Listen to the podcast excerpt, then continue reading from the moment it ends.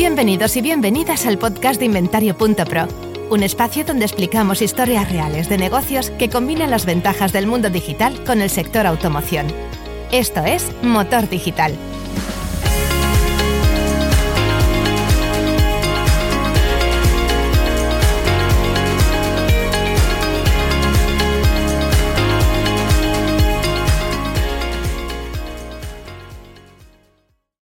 Hola, ¿qué tal? Eh, bienvenidas, bienvenidos a un nuevo episodio del podcast de Inventario.pro. Os habla Edu Bayo, eh, más de 70 capítulos y como siempre, gracias, gracias, gracias.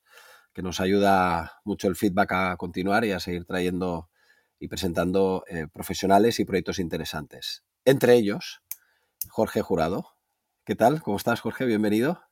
Hola Edu, muy bien, muchas, muchas gracias por hacerme ah, No, no, más felices, más felices nosotros de que vengas que, seguramente tú, que ya me consta que, teníais ganas de participar. Pero es verdad que para nosotros es un placer teneros.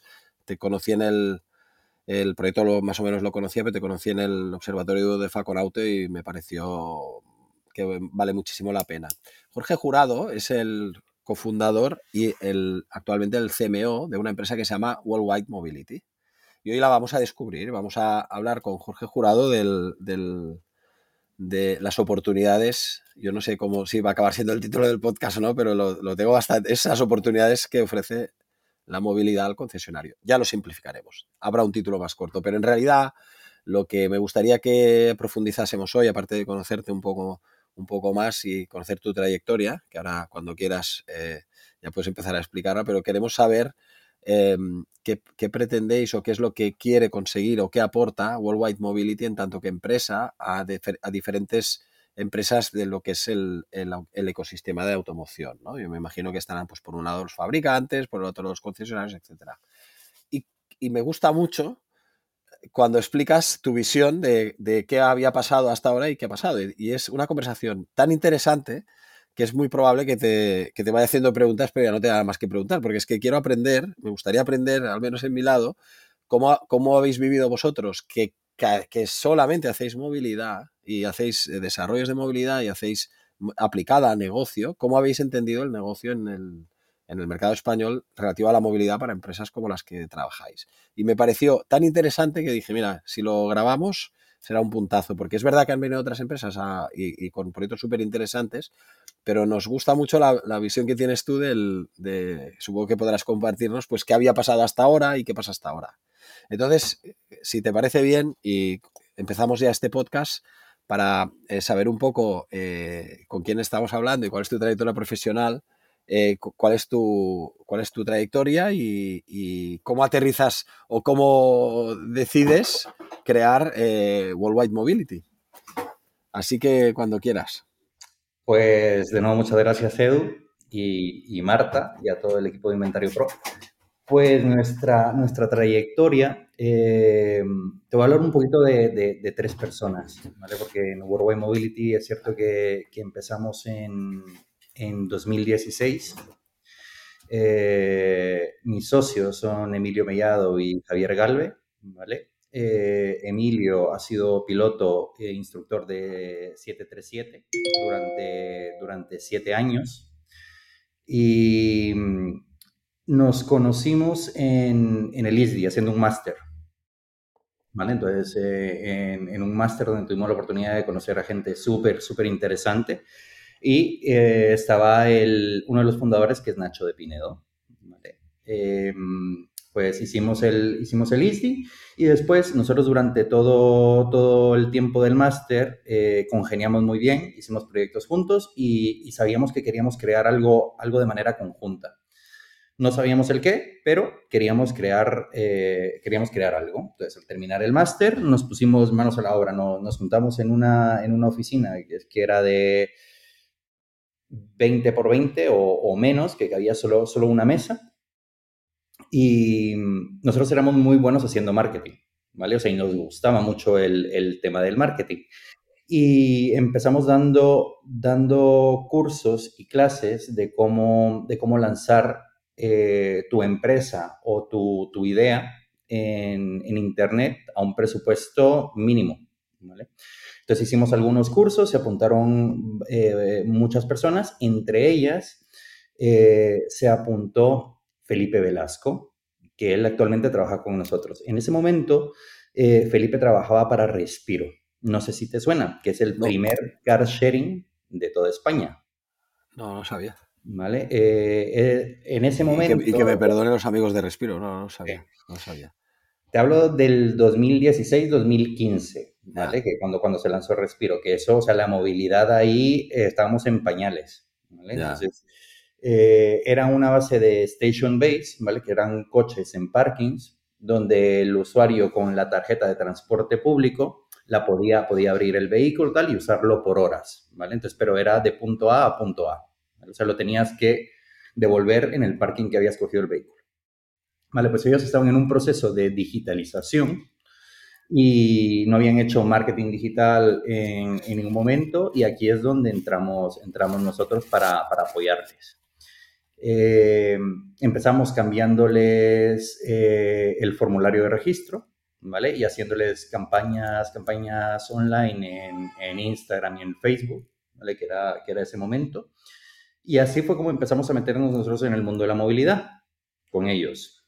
Yendo a una de estas reuniones, en plan, que te digo yo, 8 de la mañana, 8 y media, hora punta, donde el tráfico en, en la ciudad pues es increíble, eh, bajamos a pillar un taxi, ¿vale? En ese momento, es bueno recordarles a todos los que nos están escuchando, éramos, era 2016, Uber había salido eh, hace unos años de, de España, porque estaba en Barcelona, y había vuelto a entrar en España, empezando otra vez por Madrid.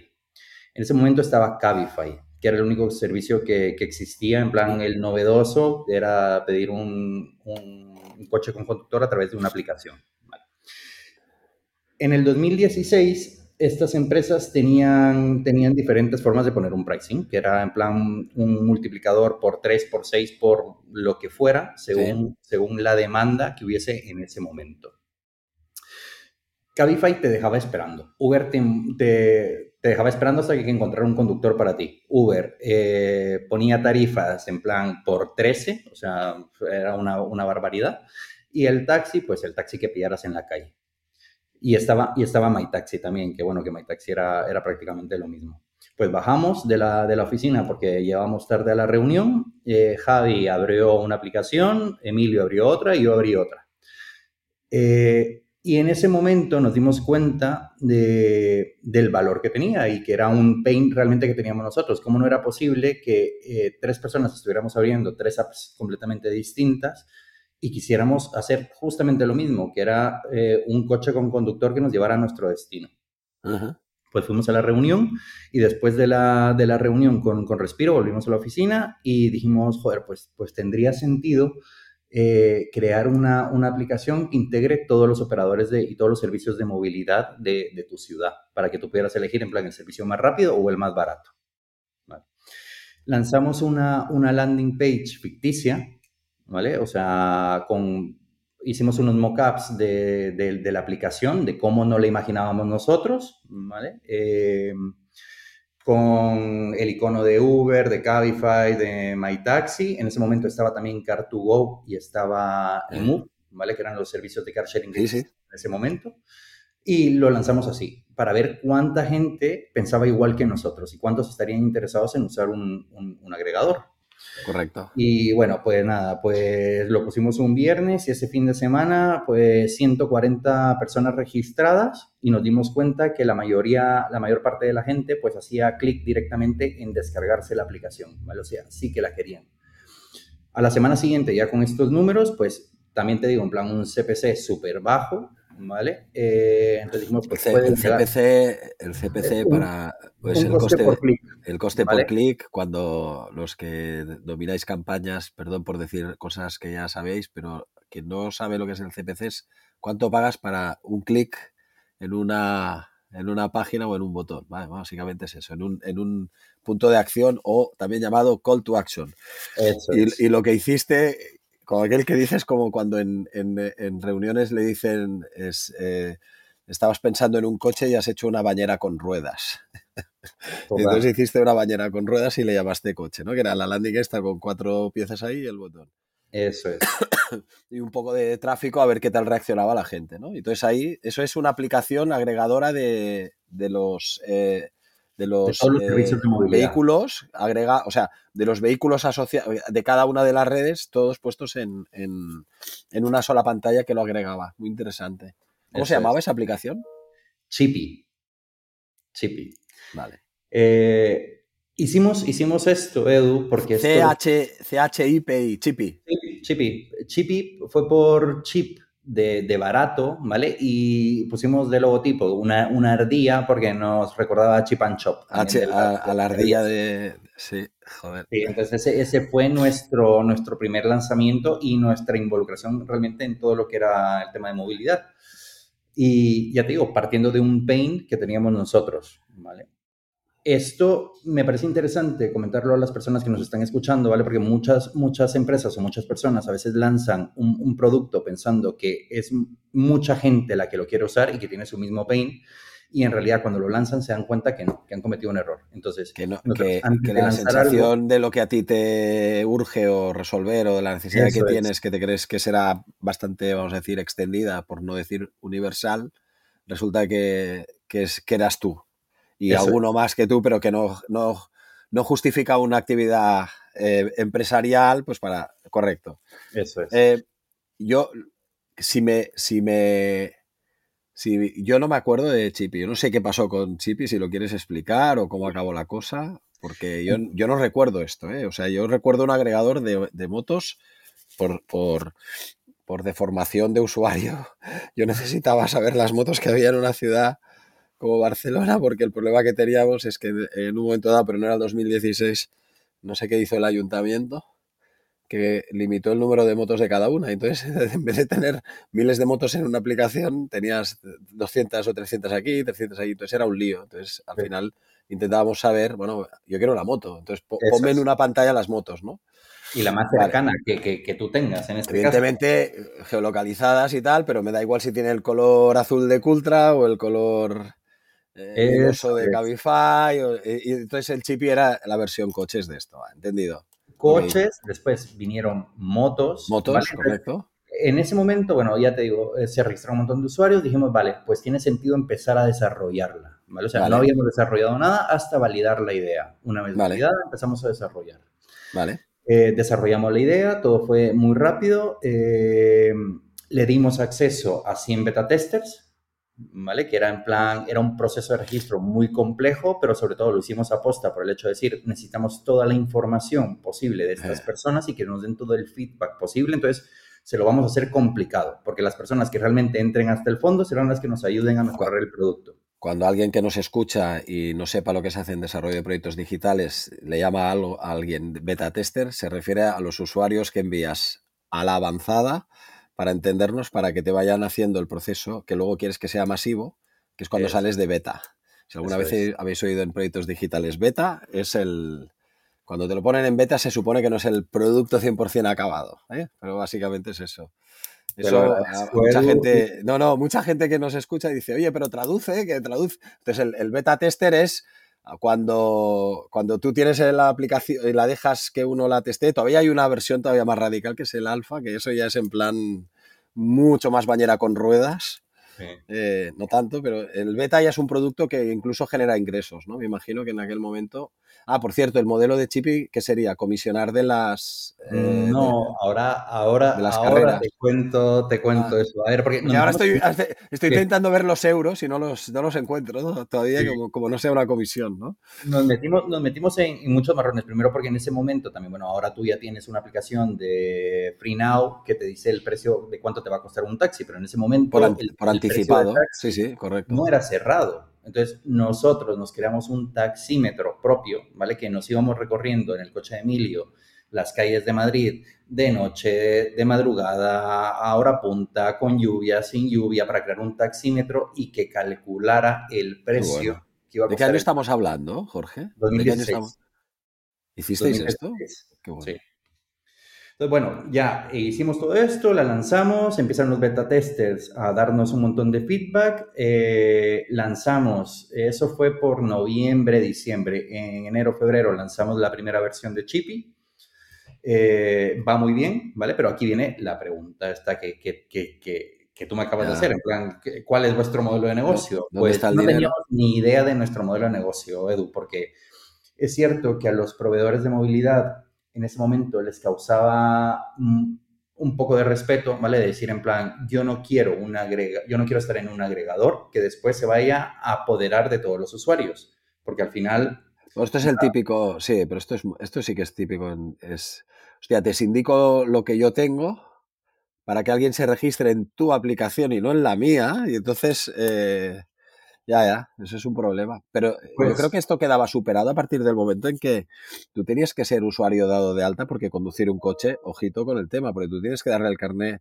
y hacer el proceso de validación de que eres un conductor o una conductora aprobado en cada una de estas aplicaciones. O sea, tenías que tener cuenta. No, por supuesto, por supuesto. Eh, y eso es el problema que queda resuelto. Es decir, ya es usuario tuyo. Si no, no podría conducir un coche. nunca le pondrías un coche. Si, es un car sharing que, es, que te viene a buscar un taxi, entonces eso es otra cosa. Y en el caso vuestro, ¿qué sería? El caso de el de, el de, o sea, que te montas en un coche que conduce otro, ¿no?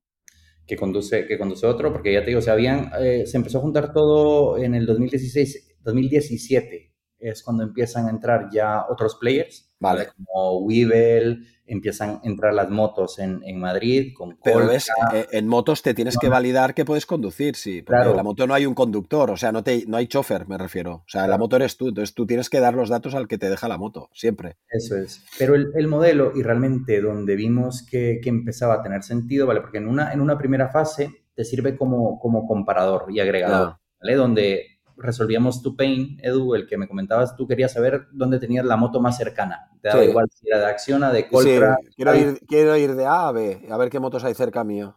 Eso es, vale, entonces resolví ese pain. Pero después venía el otro pain, que era en plan del usuario decir, no quiero tener 10 aplicaciones en mi móvil, quiero tener una y de esa una pedir el servicio que tenga más cerca, ¿vale? vale. Entonces, lo que tenía sentido después era una fase 2 de Chippy, de decir en plan, vale, vamos ahora a hacer eh, una segunda integración, pero una segunda integración más a fondo para que el usuario pueda pedir el servicio a través de una sola aplicación.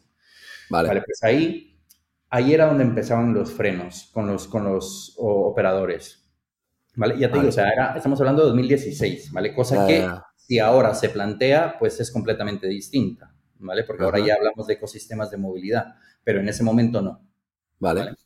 Entonces, eh, a raíz de esto, eh, 2016, empezamos a ver, ya vienen operadores a decirnos, eh, chicos, me gusta un montón vuestra, vuestra aplicación, la usabilidad que tiene, eh, el UX, UI que tiene es muy bueno, ¿vale? Porque estaba muy, muy enfocado y muy pensado en, en, en el usuario. Entonces, ¿seríais capaces de, desarrollar toda esta tecnología para un servicio de car sharing, de moto sharing? Entonces ahí otro, se nos iluminó otra, otro, otro foco y entonces dijimos, joder, pues puede tener todo el sentido. Al final hemos invertido mucho tiempo y mucho cariño en este, este tipo de aplicaciones. Ahora lo que podría llegar a tener sentido es... Em, darle, ir a un paso más y montar esa parte de hardware que, nos hacía falta para montar eh, los, los, servicios de movilidad, como, como puede ser de motos, de coches o de lo que fuera. Ajá. Y eh, empezamos a desarrollar nuestro propio, nuestro propio, hardware. Eso fue en, ya en, eh, te hablo ya de 2018, empezamos a desarrollar nuestro propio hardware. ¿vale? Y en 2019, que seguro lo conoces tú muy bien, eh, Hispano-Suiza, uh -huh. ¿Vale? Esta, eh, esta marca eh, relanzaba la marca con, con, el coche Carmen, ¿vale? Que es un coche valorado en 1.5 millones, eh, que usaba nuestro, nuestro hardware, ¿vale? Entonces, todo el vehículo se controlaba absolutamente desde el móvil, ¿vale? Apertura de puertas, calefacción, eh, luces, absolutamente todo se controlaba desde el móvil, ¿vale? Y eso fue con nuestro primer hardware que nosotros creamos para, para darnos a conocer. Has dicho hardware, ¿eh? No hardware, hardware, sí. Son estos que tengo, que tengo aquí atrás, ¿vale? Todos esos son los las diferentes versiones de hardware que hemos ido sacando nosotros, ¿vale? Actualmente... los que estén escuchándonos, detrás en la pared de Jorge hay unos cuadros enmarcados, pero dentro hay una especie de placas. Eso es. Deben ser placas, ¿no? Sí, son placas. De, placas de hardware, o sea, de transistores. Ahí, ahí deben haber conectores, microprocesadores, de todo. Y eso, eso hardware vuestro se ponía en el coche y se hablaba con la aplicación del móvil. Eso es. Entonces, así fue como, como nos empezamos a meter en, todo, en todo este mundo con, con Hispano Suiza. Y después eh, ya empezaron a venir otros clientes, ¿vale? Que aquí es donde ya nos enfocamos en, en, por ejemplo, se abre el grupo Salvador Caetano, que es uno de los más grandes en, bueno, en Portugal y en España. Nosotros empezamos a trabajar con ellos en, en Portugal, el grupo Domingo Alonso eh, en Canarias. Eh, y así empezamos con, con, clientes. De hecho, hasta, hasta fuimos a Suiza con, con, uno de nuestros clientes que también era, era MAG en ese, en ese momento. Bueno, entonces con ellos, todos ellos empezaban a ver nuevas formas de movilidad. Esto ya fue 2019, 2000, sí, 2019, podría decir. Empezamos en el 2019 ya a hacer nuevas soluciones de movilidad, que en ese entonces tampoco se conocían. O sea, ahora seguramente muchos han escuchado hablar del tema de suscripciones o alquiler 100% digital, ¿vale? Pero que eran términos pues que muy, se manejaban muy poco en años atrás. Entonces viene, viene Salvador Caetano y, y con ellos tenemos proyectos muy chulos que son eh, para, para ellos, tienen la parte de Hyundai, que han lanzado Hyundai Extra Flex, que es un modelo de suscripciones flexibles que tienen en, que tienen en Portugal. Y de la mano de Toyota han lanzado Quinto, que esto les sonará más, me imagino que será que han creado una marca que es, es Quinto y, lo tienen dividido en, tres fases, que es Quinto, Quinto One, Quinto Share y Quinto Flex. ¿Vale? Que para, para, hacer un paréntesis justo antes de entrar en Quinto y en Hyundai Extra Flex, Vamos a tener que volver a recuperar los conceptos cuando decíamos movilidad y todo para centrar, que nos fue muy bien el podcast cuando hicimos con Idóneo, con, Eduardo de Idóneo, hicimos un, podcast y entonces teníamos un problema de terminologías. A mí me gustaría, Jorge, que las recuperásemos a ver si estamos hablando de lo mismo. El, vamos a decir, con la palabra movilidad estamos en, en un campo muy amplio que hay que ir como acotando, ¿no? Entonces, cuando alguien eh, se monta en el coche de otro tipo Cabify, ese es un tipo de movilidad muy concreto que en el nombre vuestro, en, el, en la experiencia que vosotros tenéis, ¿cómo le llamáis eso? Es el car sharing. Ride hailing. ¿El? Ride hailing. Ride hailing. Ah, vale. Que es el, alquiler con conductor. O sea, carrera con conductor. Eso es coche con conductor. Coche con conductor. Vale, ese es el, el más radical de movilidad que es, eh, quiero ir de A a B, viene un coche o un vehículo y me lleva de A a B, ¿vale? O sea, ahí, tenemos uno.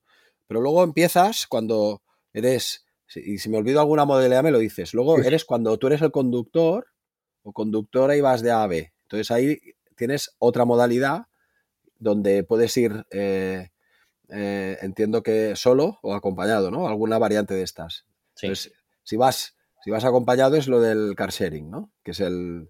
Sí, o bueno, solo, si vas tú solo, solo también. conduciendo el vehículo es car sharing. Car sharing, vale. Y si vas eh, con... Vale, el car sharing, pero por ejemplo, y si el coche que vas solo lo vas a conducir tú y solo irás tú, estaríamos en lo que es el, lo que nosotros hablamos dentro del, es el rentacar, ¿no?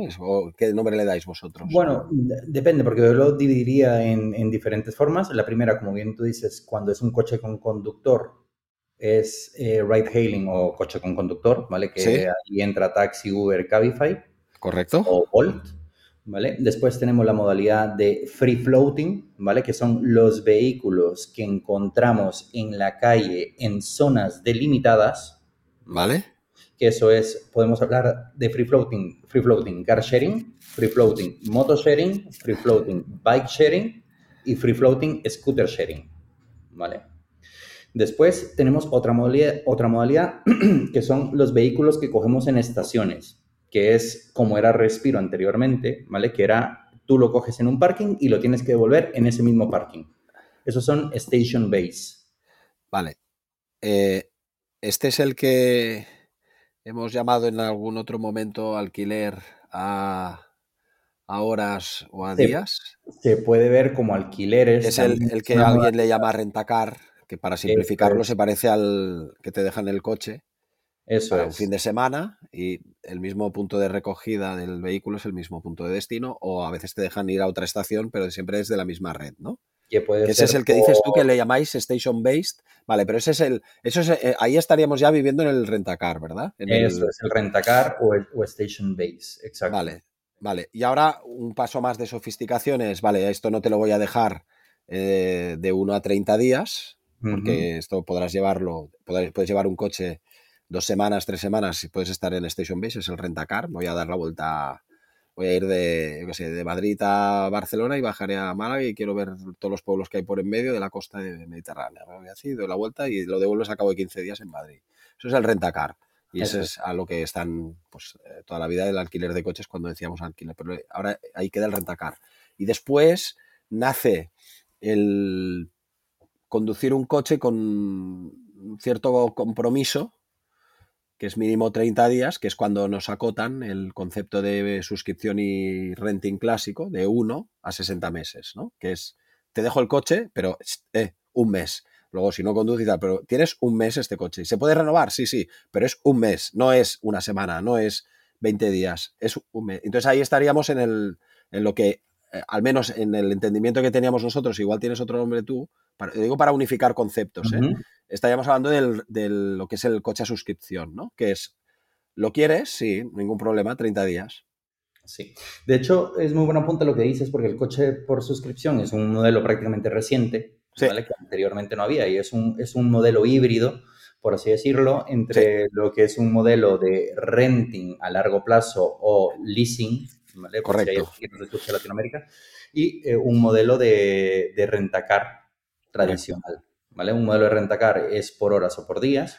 Y un modelo de leasing, pues ya nos vamos a 24, 48, 36 meses o más. Que eso es lo que nos están a veces cuando hablamos con grupos de concesionarios y nos explican, ellos hablan de su renting, cuando dicen el renting de toda la vida, es el que algunos ya le llaman renting clásico, que es, oye, 24, 36, que no me equivoque, 48, 60. O sea, ¿vale? Entonces, lo que pasa es que tú tienes de un mes a 60 meses aunque ponga que sin permanencia, sí que hay permanencia. O sea, la permanencia es un mes. O sea, el, coche que te lo quedas el 14, lo devuelves el 13 de la noche o el 14 por la noche, depende. Eh, pero es un mes. Ahora, ¿quieres otro mes más? Pues paga otro mes. O te comprometes por un poco menos de precio mensual a tres meses, pues tres meses. Eh, 12 meses, venga, 12 meses o seis meses, lo que sea. Que eso es renting y suscripción. Por debajo, es el coche que si está libre lo coges y si no, no, que es lo que va de un día a 30 días o de horas o minutos a 30 mm. días. Y, todo esto es lo que hasta ahora, en, sentido amplio, le llamábamos movilidad. ¿Estamos más o menos hablando de los mismos conceptos bajo la palabra movilidad? ¿O falta algún concepto que quede por ahí pendiente que haya surgido ahora recientemente? A mí me ha quedado muy claro, ¿eh? O sea, tenemos la carrera con, o sea, el coche con conductor, tenemos eh, un car sharing cuando el coche no está, o sea, cuando el coche está aparcado donde sea, que le has llamado free floating, que es el, disponible, bueno, eh, vamos a decir, eh, ubicación libre, ¿no? Vamos a decir, el coche está en un punto y tienes que ir a, a por él, o una moto. y luego tenemos el, que este es el modelo que llamabas Station Base, que es voy a coger un coche unos días o unas horas de, y haré un viaje y lo devolveré en una estación del mismo operador que me lo ha dado, que es el Station Based. Y luego ya entramos en el mundo eh, suscripción y renta, eh, renting clásico. Eso es. ¿Nos, hemos dejado algún ah, concepto de movilidad que digas, falta este? ¿Falta alguno? No, de momento ahora, ahora que me venga, que me venga a la mente, en, realidad son, son, son, estos, o estos son los, los pilares que, que más se están manejando actualmente. Sí. Vale, porque ahora, como vas a explicar, eh, supongo, todo el primer proyecto gordo después de Chippy, que es eh, un proyecto de movilidad complejo, complejo, o sea, es un proyecto que muy bonito, pero es, hay que explicarlo bien. La, la, gente que nos escuche tiene que ubicarse en qué punto de tipo de uso del coche estamos hablando cuando hablamos de los diferentes tipos de movilidad, porque el proyecto quinto, eh, que está muy visible en algunas ciudades, sobre todo en Madrid, no, está prácticamente visible en otras, porque entiendo que es como un, proyecto de, maduración lenta, porque hay que sacar mucho.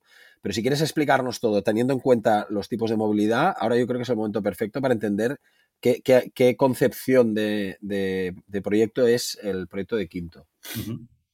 Ahí, como, como, como, te comentaba, ¿vale? Entonces, eh, terminamos Chippy, ¿vale? Realmente no lo íbamos a sacar una, una, una, rentabilidad de eso porque era un, era un agregador que lo hicimos por, por nosotros. Entonces, empezamos a meternos en, en, ser proveedores realmente de hardware y software. vale. Somos los, la única empresa española que es eh, de hardware y software, ¿vale? Entonces, empezamos con, con algunas marcas en, en Portugal, en este caso Salvador Caetano, que lanza Hyundai Extra Flex, que es un modelo de suscripciones. Correcto. Por tanto, el compromiso en Hyundai Extra Flex eran siempre, mínimo, un mes. Sí, varía. Las suscripciones pueden variar o según la empresa, ¿vale? Esto, eh, esto es lo que hablábamos en el, en el Salón VO, ¿vale? Que nadie mejor que el concesionario o las empresas conocen realmente la, duración o cuándo le van a sacar la rentabilidad al vehículo. Vale. cada uno define si es un mes, dos meses, tres meses. Vale, vale, espera, te lo pregunto de otra manera. Nunca, nunca menos de un mes. Nunca menos de un mes. Nunca menos de un mes. Vale, ok, perfecto. Vale, entonces se lanza eh, Hyundai, Hyundai Extra Flex Luego viene eh, Quinto con eh, Quinto One, que ya lo tenían, que es un modelo de renting tradicional, ¿vale? Y después lanzan eh, Quinto Flex y Quinto Share, que aquí entramos al modelo de suscripciones y alquileres. Vale. En, luego aquí en, España estamos empezando a lanzar ese, modelo con Quinto también, ¿vale? Que se va a lanzar Quinto, Quinto Share este año, ¿vale? Con, con Toyota. Y nosotros creamos de la mano de, mm, también del mayor grupo de concesionarios BMW y Mini eh, un, modelo de suscripción de vehículos que se llama Mondocar.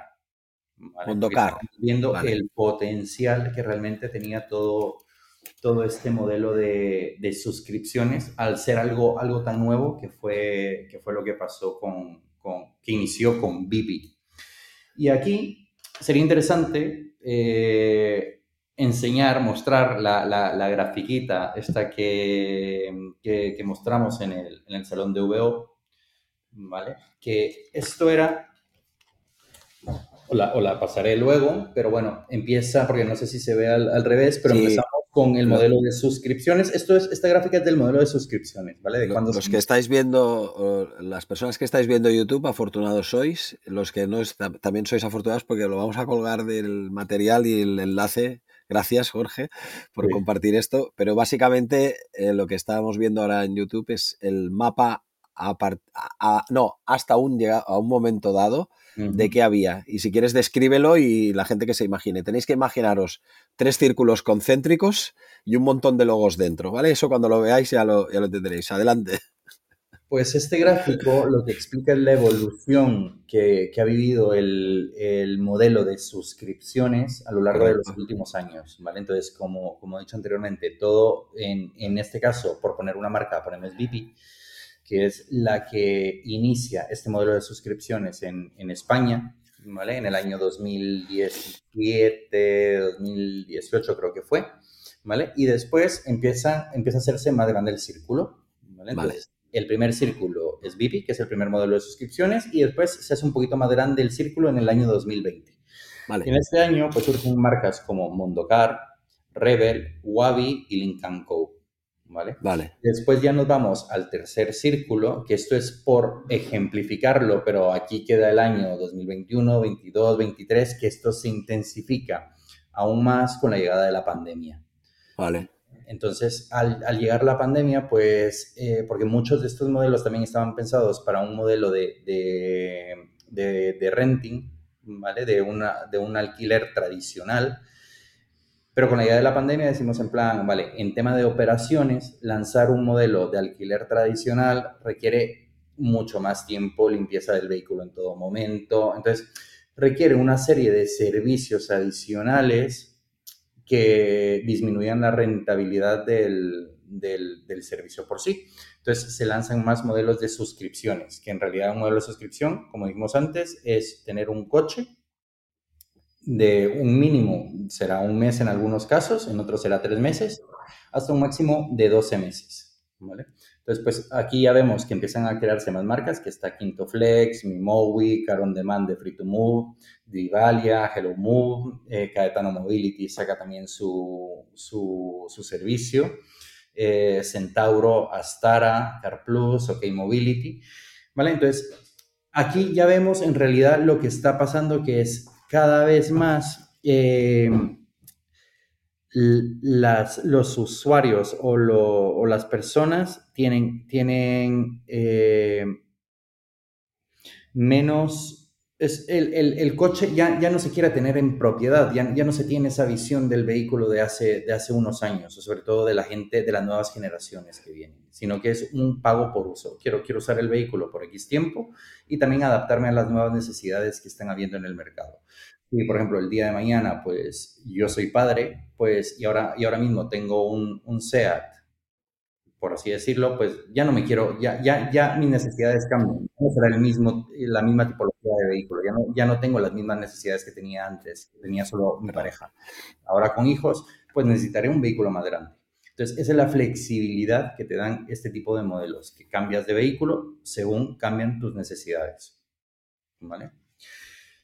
Y esto, después, después venimos Jorge, a... Jorge acaba de darle la vuelta al panel, que ya no son círculos concéntricos. Eso.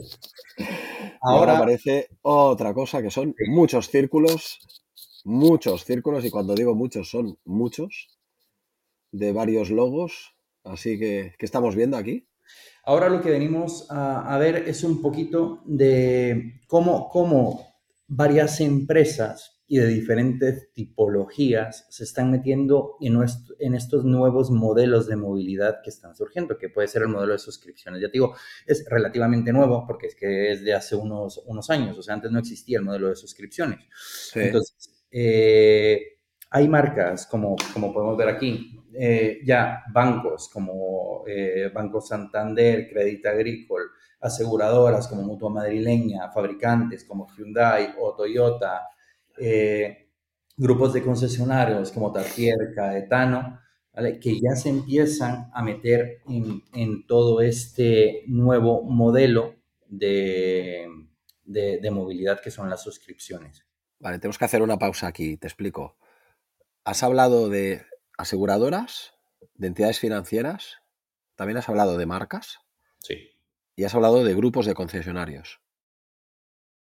Quiere decir que el grupo de concesionarios que hasta ahora vendía, ahora renta o alquila. Eso el es. modelo de suscripción y renting y empieza a generar un negocio totalmente distinto de ingresos recurrentes.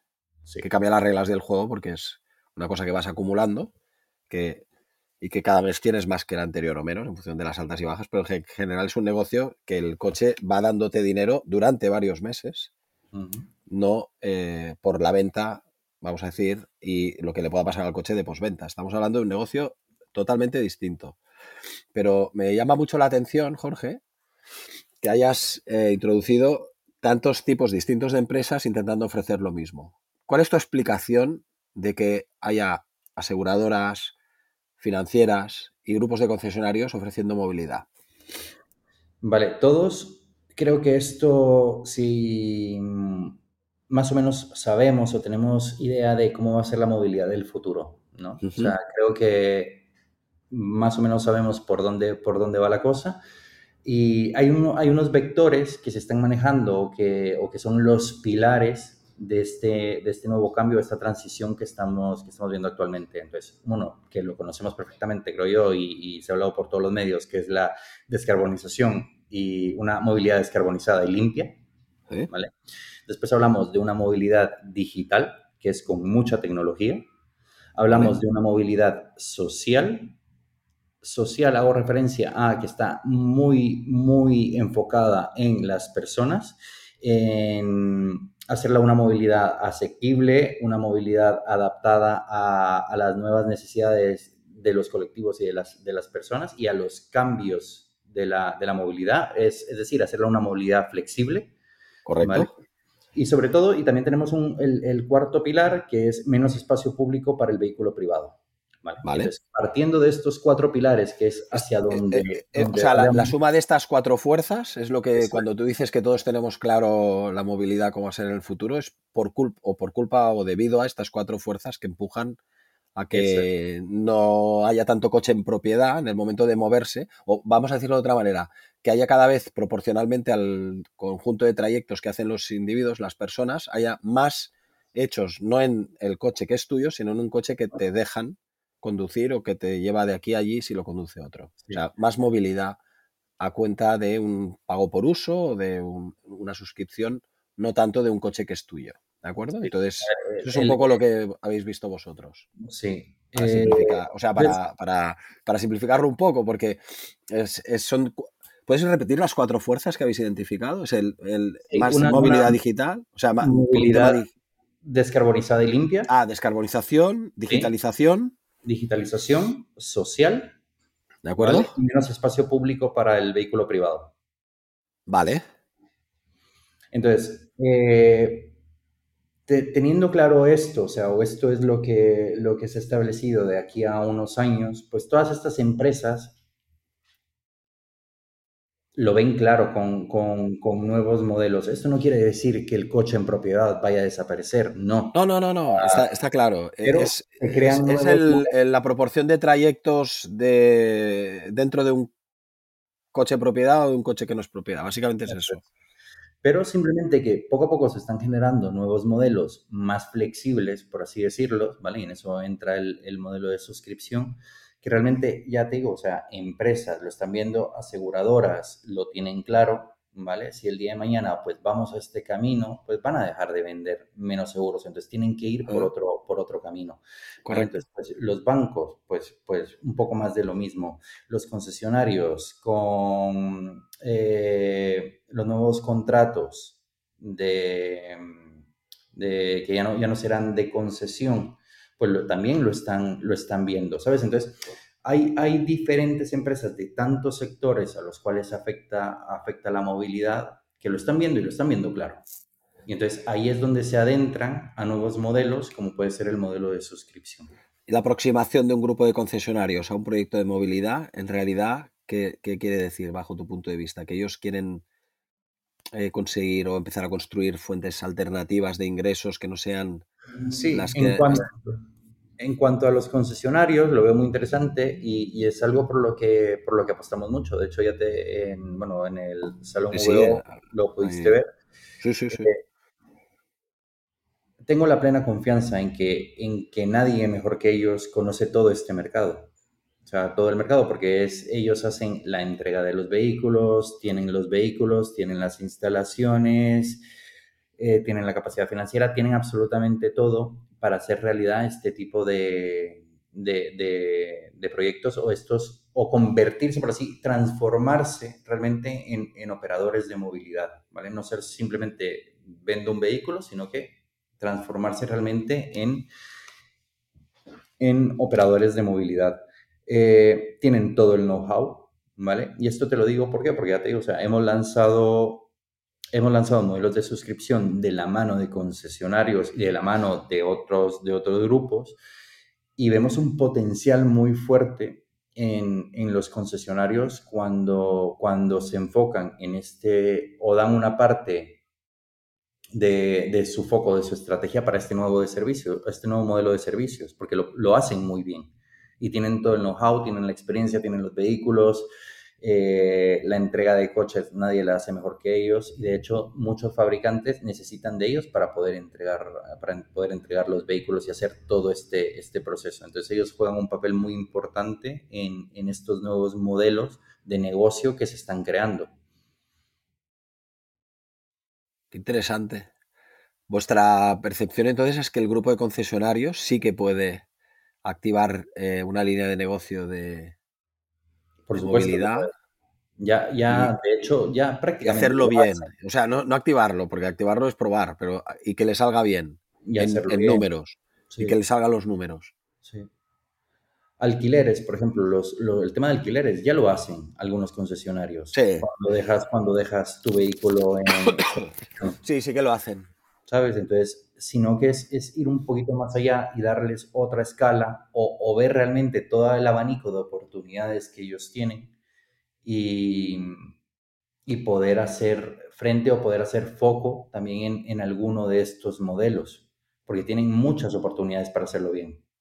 Eh, y Worldwide, Worldwide, Mobility, en esta combinación que tenéis de hardware y software, en el momento en el que eh, pretende o quiere ayudar a cualquiera de estos agentes, ya sea una aseguradora, una, entidad financiera, un grupo de concesionarios, ¿qué es lo que provee exactamente?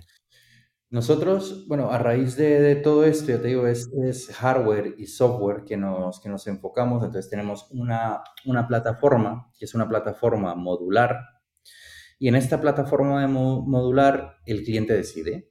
Vale, si tú, por ejemplo, quieres lanzar un modelo de car sharing o de free floating, que son los coches que están en la calle con un área delimitada, pues vale. se activa ese, ese, ese módulo, ¿vale? Que es un módulo de car sharing. Si aparte del módulo de car sharing quieres activar un módulo de suscripción de vehículos, activas ese módulo. Entonces ya te permite también no solo tener tu servicio de car sharing, sino que tu, tu, tu parte de suscripciones o el módulo de renting. ¿vale? Entonces es una única plataforma modular en la cual tú decides cómo jugar. O que va, va, tan lejos como quiera el grupo. Si el grupo no está cómodo con, no, no, le apetece montar el tema del, del, car sharing, pues por lo que sea, y no quiere eh, es. que sus coches estén dando vueltas y que prefiere conservarlos un poco, se centrará en un modelo basado en, en estación, station base que dices tú, de entrega y recogida en, en algunos puntos concretos de su red y entonces eh, se limita a eso y entonces Worldwide Mobility le provee la solución para que eso pueda llevarse a, a, cabo desde el punto de vista de negocio, ¿no? Eso es. Y esto viene también, Edu, para, para ponerte en, en, un poquito para que tengas idea de... Ya hablamos de cómo va a ser la movilidad del futuro o, o la sí. transición por la cual estamos pasando. Además lo has explicado muy bien y me parece muy... O sea, bastante certero en lo que es la previsión de lo que va a pasar. O sea, yo creo que esto es... Esto Coincido totalmente. O sea, los cuatro y, factores los, los, vemos todos. Sí. Sí, sí. Y, ahora, y ahora viene algo también importante de es, vale, ya hemos visto más o menos cuál es la transición a la cual, a la cual estamos siguiendo, ¿vale? Pero ¿y cómo nos vamos a mover? Pues nosotros siempre hemos pensado que nos vamos a mover a través de ecosistemas de movilidad. Un ecosistema de movilidad es volviendo a nuestro inicio, que es Chippy, ¿vale? Esa tu necesidad que tú tenías de yo hoy quiero moverme en una moto, mañana me quiero mover en un coche, pero pasado quiero un coche por cinco meses, después lo dejo y otra vez vuelvo a la moto, después quiero alquilar un coche porque me voy a unas vacaciones a Mallorca, después lo dejo y quiero, ¿sabes? O sea, es un, a través de ecosistemas de movilidad donde el usuario tenga la flexibilidad de, de elegir cualquier tipo de transporte para cada momento. ¿Vale? Entonces, ahí es de donde viene también cómo hemos pensado nuestra parte de tecnología a través de módulos, ¿vale? De implementar y de ir abriendo módulos según las necesidades o para, hacer un, para convertirse realmente en un ecosistema de movilidad que integren diferentes servicios. Y el, y, y el equivalente a tu módulo, corrígeme si me equivoco, el equivalente a tu módulo es que el módulo lo que hace es activar una línea de ingresos, en el mm. sentido de que vas a hacer dinero con el alquiler del coche, vas a hacer dinero con la suscripción del coche, vas a hacer dinero pues con un car sharing eh, un poquito distinto a, a, lo que sería el típico rentacar. Eso es. Y, y, esto, es, y, esto, es, lo que hace, y esto para que nos situemos, esto es lo que hace Worldwide Mobility, que es eh, la, la, materialización de proyectos de movilidad, de, ya sea de, bueno, de quien lo quiera abordar, que puede ser un grupo de concesionarios, que puede ser una marca, un fabricante, una, una entidad financiera, una aseguradora. Sí, de hecho, bueno, tú ya lo sabes, trabajamos con, con todos los sectores, aseguradoras, sí, sí, sí. fabricantes, concesionarios. Sí, con lo que has explicado ambos. antes y con el mapa. Y entonces, perdona que te lo pregunte, ¿por qué el, la cara B de tu, de tu panel está tan atomizada y tan separada, lo que antes era como concéntrico, porque aquello era como una línea temporal que se ha ido expandiendo. Pero, ¿por qué, qué quieres reflejar con el, la, la, cara B del panel que has enseñado? Porque eh, eh, ¿por qué está todo puesto ahí? Porque cada uno de estos está haciendo sus planes y van cogiendo terreno del otro. ¿Qué, está pasando? Sí, la, primera cara lo que refleja en, realidad es. esto es como una.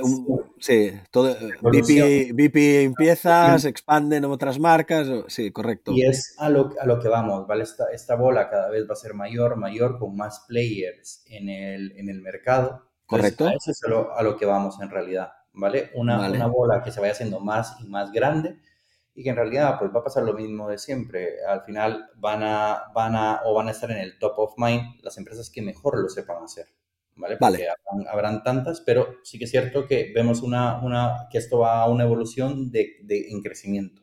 Vale. Esta otra cara lo que refleja, en realidad, porque aquí te pongo, aquí pongo, hablo de las marcas que se están creando. Sí.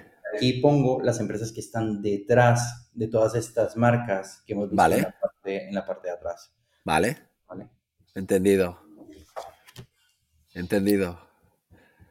A ver, los así de una empresa que se dedica a temas digitales, a otra empresa que se dedica a temas digitales, la, la complejidad en alguna de las cosas que estáis haciendo es nivel superior, ¿eh?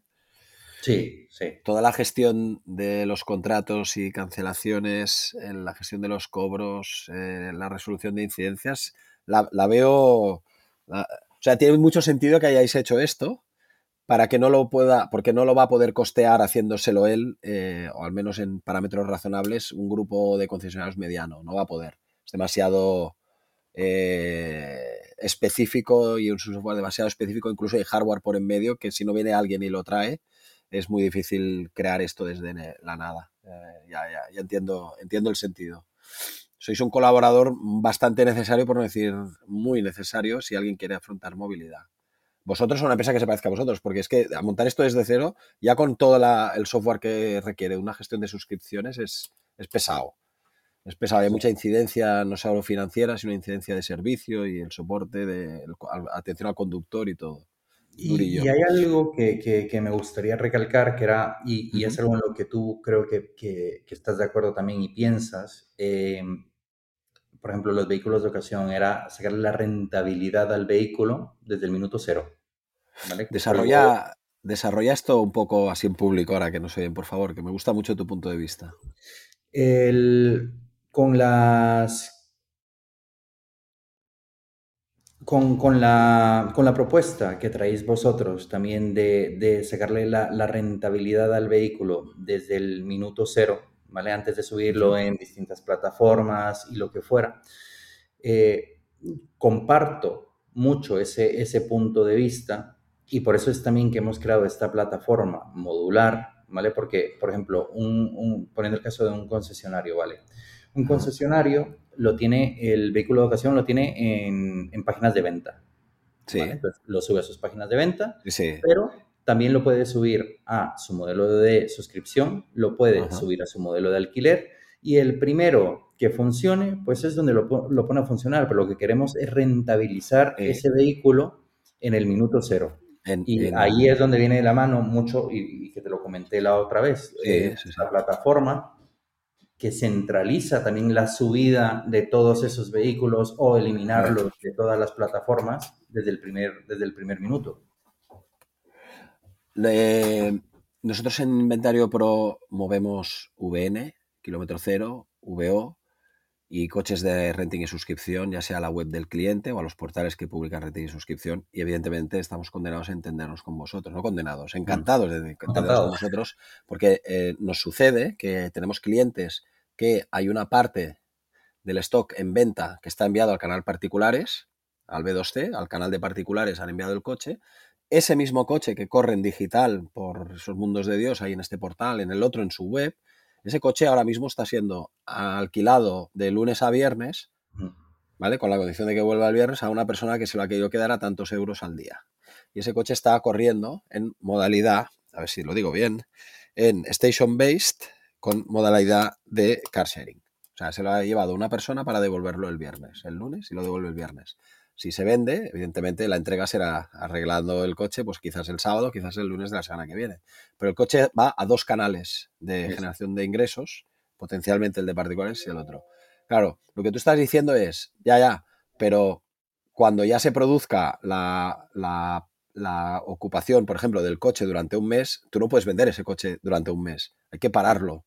Pues durante un mes alguien ha firmado por él, a no ser que le hagas al pobre, a la pobre venir, a, venir y cambiarle el coche por uno parecido porque lo acabas de vender, pero eso no quedaría muy bien, ¿no? O sea, no me, no me des un coche 30 días y luego me lo quites el día 15 porque yo me lo había quedado 30 días. O sea, de hecho el contrato es, ¿no? Entonces, eh, eso, eso me queda clarísimo y es, y es eh, súper interesante la, la combinación que genera esto lo que yo no, no y, te lo pregunté en el, en el, evento y te lo pregunto ahora es, eh, eh, por ejemplo, el, tal como habéis pensado el proyecto eh, quinto que iba pasando por estadios, el, mismo coche va generando tipos de ingresos, o sea, el mismo coche me refiero al mismo bastidor, va generando tipos de ingresos distintos conforme la vida del coche en el planteamiento que tenéis vosotros. ¿Lo podrías explicar un poco mejor? Se puede. Eh, esto parte también de la, de la, plataforma modular, ¿vale? Entonces, según los módulos a los cuales, cuales tú, tú tengas en tu, en tu modelo de negocio, sí. ¿vale?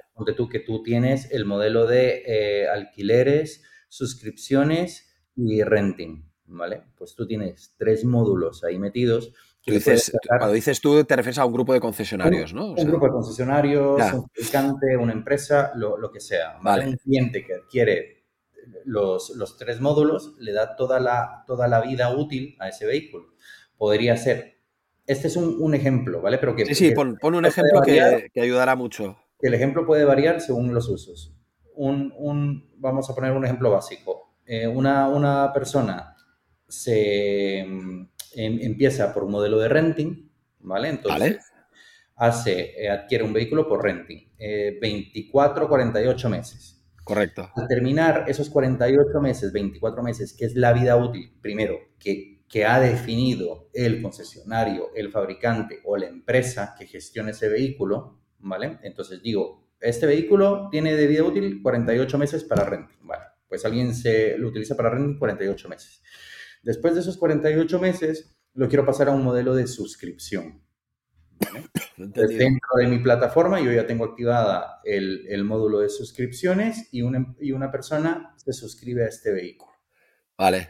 Se suscribe a este vehículo por el tiempo que yo he decidido. Lo, lo que le ha pasado a ese coche es que ha salido de una parte de tu flota que estaba en suscripción y pasa a otra que está en. Eh, no, estaba en renting, perdón, y pasa a una que está en suscripción y durante unos meses va a generar ingresos o no, bueno, si lo, si lo contra, o sea, si lo, eh, si lo mm, seleccionan, pasará a generar ingresos de otra tipología, vale, de acuerdo. Y luego que... Primero me ha generado ingresos por la parte de renting, luego me ha generado ingresos por la parte de suscripción, y luego lo mm, pongo el vehículo disponible para alquileres. ¿Vale? Entonces me genera ingresos también por la parte de alquileres. Y después yo decido venderlo como vehículo de ocasión. Que incluso puede convivir, al menos digitalmente, la, venta Total, en cada una de las partes puede convivir la venta en cada una de las partes, porque de hecho eso es, es un modelo que ya... yo, yo, en renting lo veo más problemático porque vender un coche a dos años vista cuando el contrato todavía no ha vencido, pero justo después en la suscripción o en la parte de rentacar lo veo clarísimo. Sí, sí.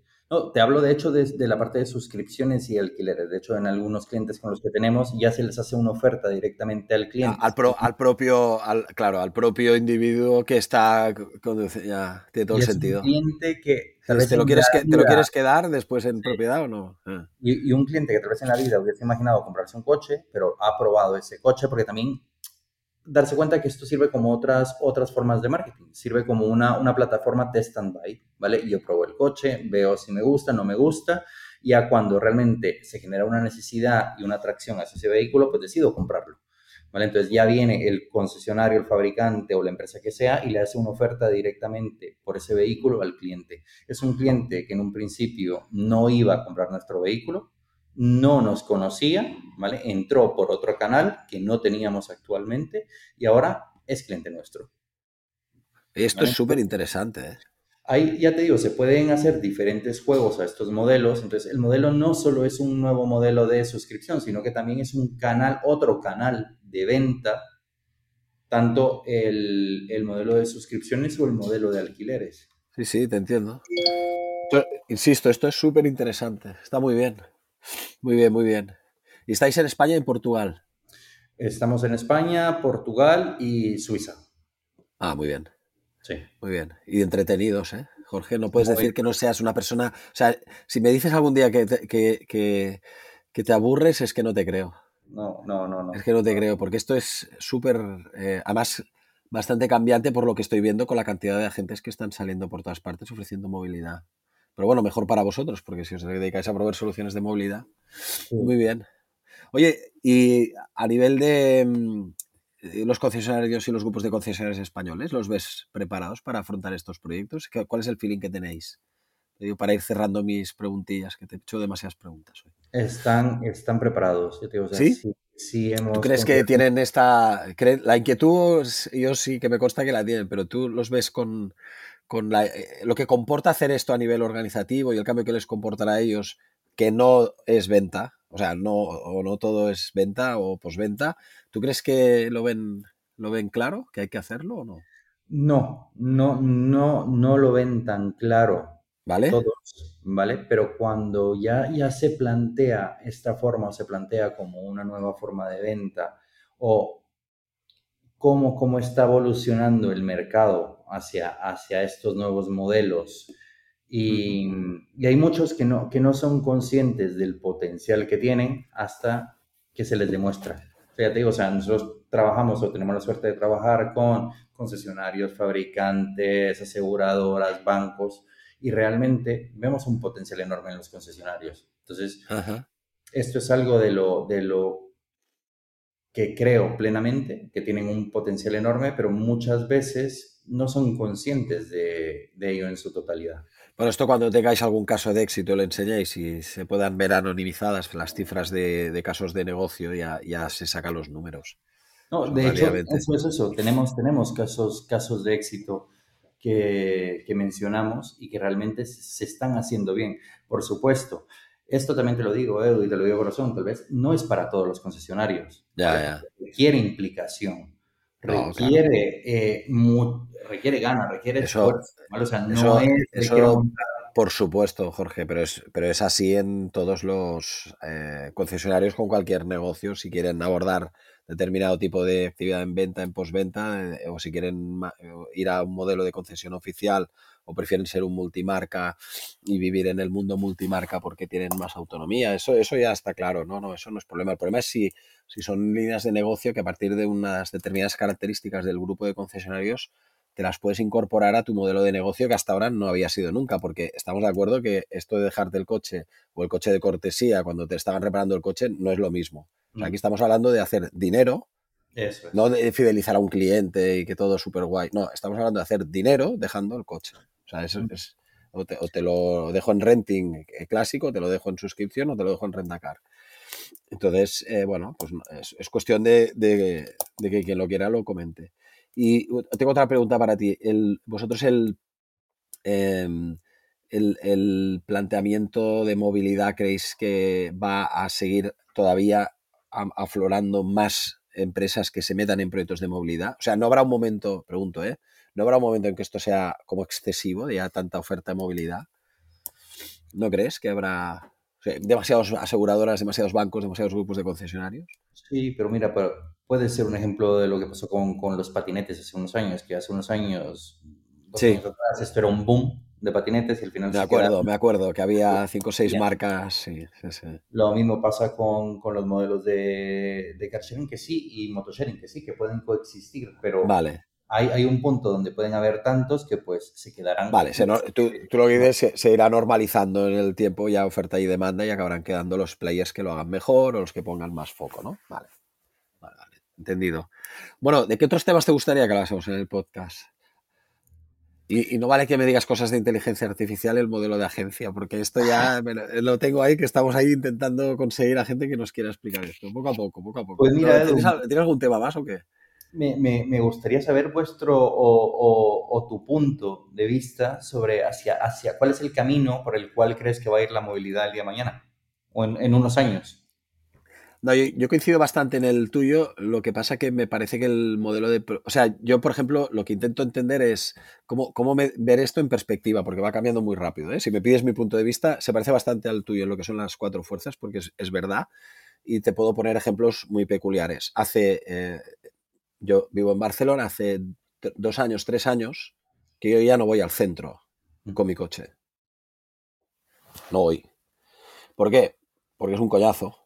Sí un coñazo. Yo, yo si tengo moto o tengo un, un de esto y, ya, no solamente el tema del parking y todo, es que incluso para hacer gestiones, a no ser que vaya a buscar una cosa muy pesada que cuando salga de la tienda me lo tengo que cargar, que no suele ser el caso casi nunca, yo en, determinados movimientos de movilidad lo complemento con, eh, en mi caso personal, con eh, car sharing y motosharing. Pero es que no, no yo, sino mis hijos o los amigos de mis hijos usan mecanismos de bici compartida, de moto compartida, y cuando tienen que hacer un desplazamiento largo, sí que buscan tener ayuda o tener un coche.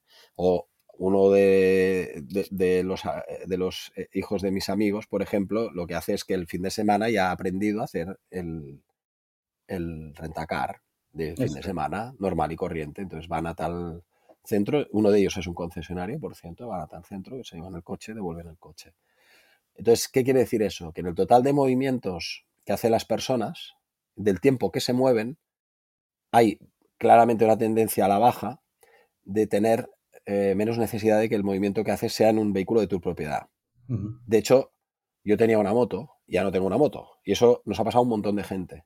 Porque, ¿para qué? Si tienes motos por todas partes, mejor opera Vargas, pero por todas partes tienes motos en una ciudad como Barcelona.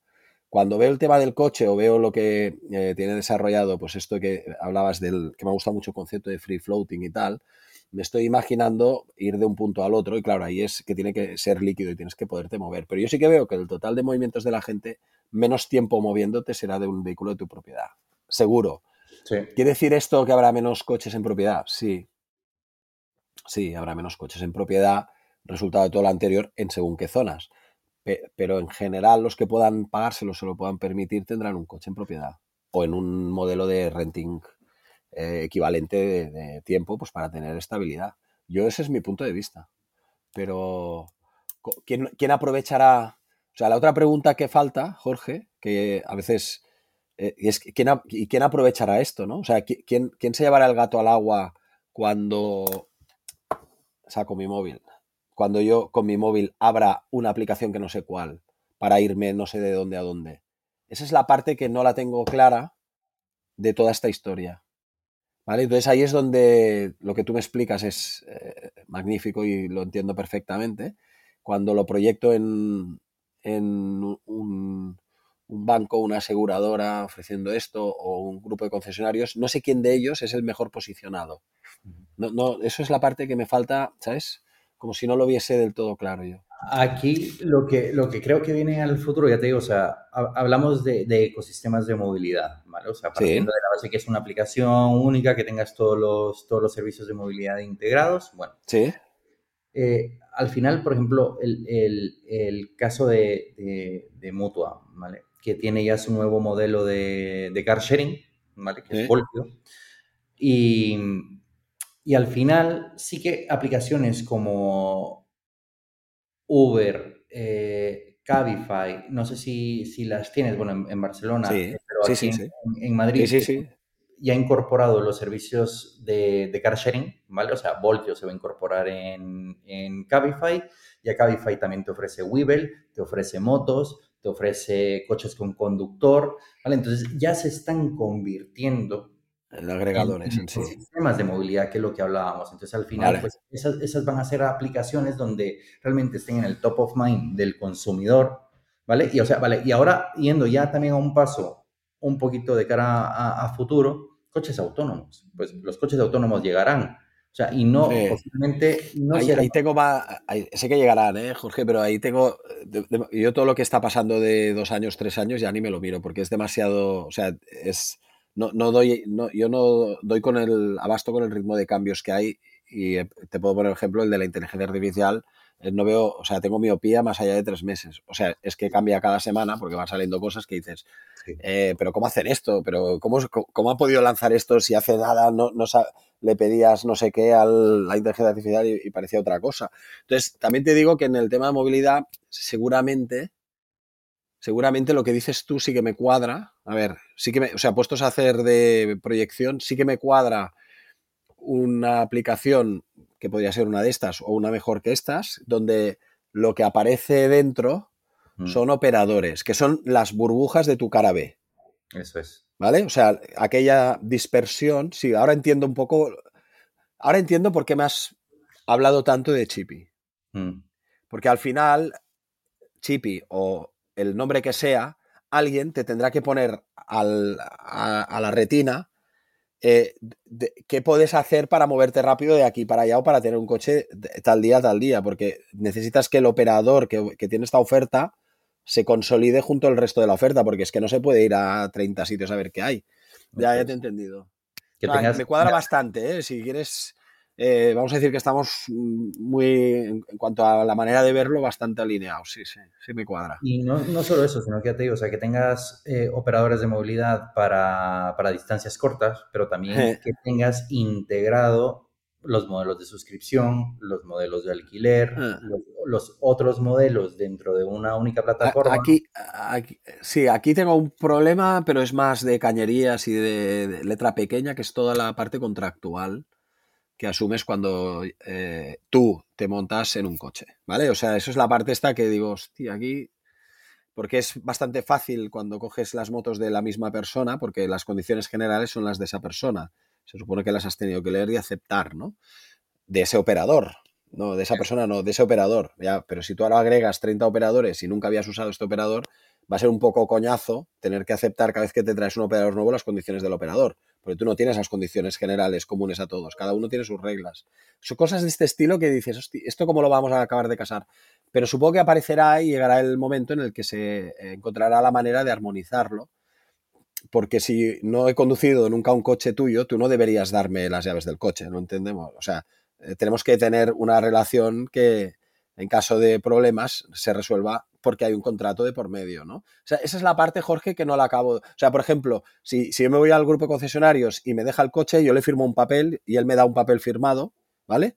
Y me voy con el papel, lo meto en la guantera del coche y conduzco. Y ahora, a partir de aquí, pueden pasar cosas o no. Pero ya, ya tenemos las reglas de juego marcadas. Si el agregador no puede dar eso y tú nunca has conducido un coche de tal operador, ¿cómo lo arreglas? ¿no? Son cosas que, hablando así al vuelo, me vienen a la cabeza. Pero el, bueno. el agregador, ten en cuenta que es diferentes, diferentes patas, ¿vale? De hecho, o sea, nosotros ya lo, ya lo teníamos pensado, que es una parte que es movilidad, eh, distancias cortas o distancias reducidas. Correcto.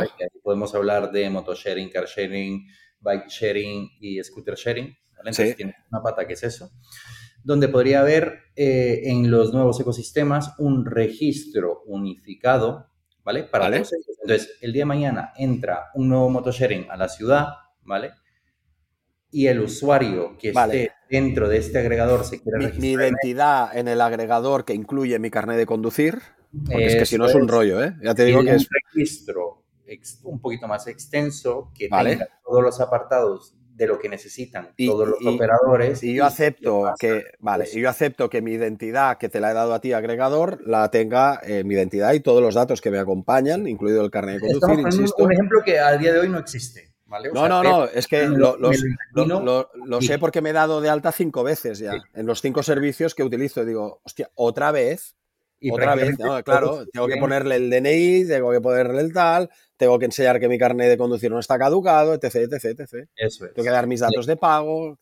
Entonces, en este caso tenemos el apartado de, en plan de carnet, motosharing. Ese es el reto, ¿eh, Jorge? Jorge, ese es el reto. Porque eso es, eso es lo que da igual, y con todo el cariño, ¿eh? da igual llevar el coche que me da la mutua que el que me da eh, eh Génesis. Me da igual o el que me da, por si se lanzan a hacer, o grupo de concesionarios A, B, C o D. ¿Por qué? Porque tengo, tienen que ponerme fácil que yo pueda montarme en el coche.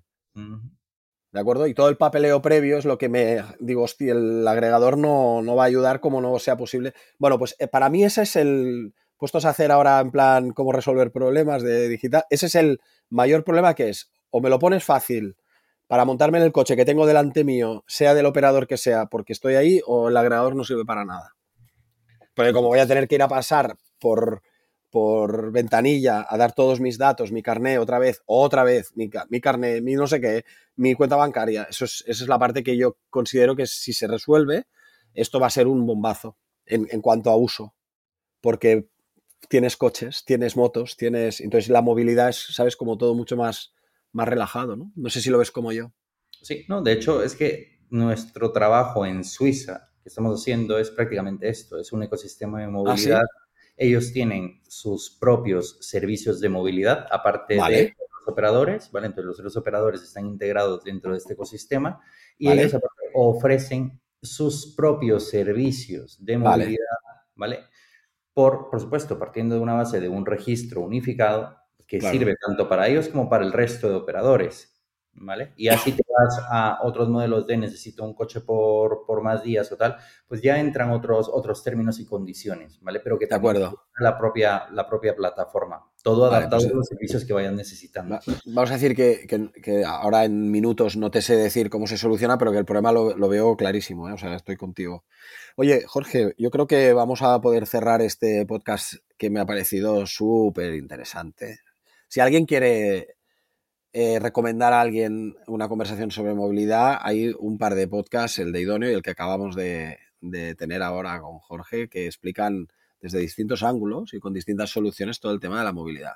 Y te estamos muy agradecidos, muy agradecidos por haber venido y hacer una explicación tan clara y tan entendible de todo lo que comprende la movilidad y las oportunidades que puede ofrecer a concesionarios y el, el- el hecho de poder ser un operador de movilidad, que me ha parecido súper interesante, Jorge, de verdad.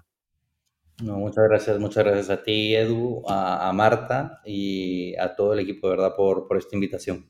Ah, muy contentos de que hayas venido y nos despedimos de Jorge Jurado, el cofundador y CMO de Worldwide Mobility. De nuevo, gracias por haber participado en el podcast de Inventario.pro. Muchas Y- gracias, Edu.